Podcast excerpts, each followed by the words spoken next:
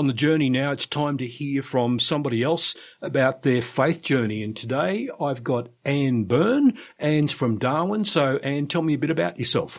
Right, so I'm 23, and before coming on net, I was doing computer science at university, and I was also working as a sales associate in the university bookshop.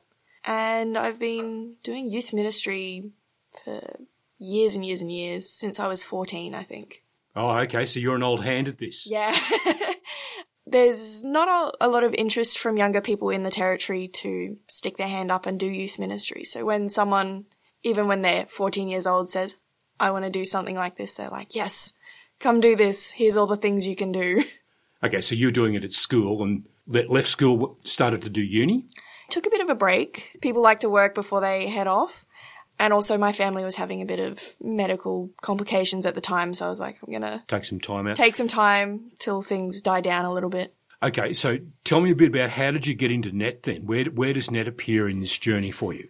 Just a bit before I started getting into youth ministry myself, uh, there was a national team that would travel through Darwin every year, and I would go to events that they'd run and go, I'm going to do that someday.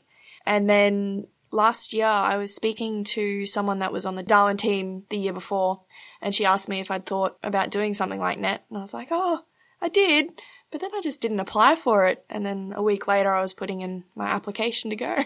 Okay, so tell me a little bit about the process that happened then. So you filed the application. So for someone listening who thought, mm, maybe net's for me, tell me about that application process. First, they ask you to put an expression of interest in. It's just like your contact details, and then one of the recruiting officers at NET will call you and they'll say, Hey, what's led you to put in your expression of interest? And then they'll send you the application form, which is, I think, five pages.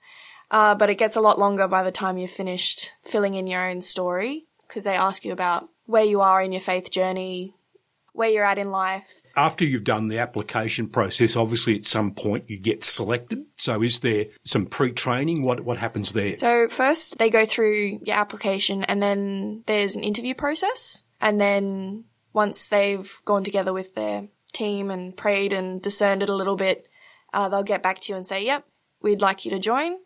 And then training starts in January and you're there for about six weeks and then you get sent off to the local diocese that you'll be working and living okay. in. So where, where's the actual training? Uh, it's in Brisbane, mm-hmm. um, on the Sunshine Coast. Great. So you've completed almost a year, or your first year in net. So what options are open to you now? There's a few. I could go back to completing my degree, or I could do a second year with Net Australia, or I could go overseas and join one of the nets in America, Canada, or Ireland. Okay, so what are you thinking about? Which option? Probably staying in Net Australia for a little bit longer. Not quite ready to jump over the ditch just yet. And I think there's a lot more that I could learn from the staff here in Australia before moving somewhere else. Okay, tell me about all this learning process. Looking back over this last year, what do you think has been the biggest change to you as the result of being in net? What's changed about your spirituality or, or your life as being in net? I've definitely become more confident. A large part of net is teaching people to become leaders, not just within like youth ministry spaces, but within the church in general. And I've definitely become more confident in using my voice to steer things in a direction that I think would be fruitful Great. All right. Well, we wish you all the best. Thanks for being on the yeah, journey thanks. with us, sharing your story with yeah. uh, with our all our people. Thanks for having me.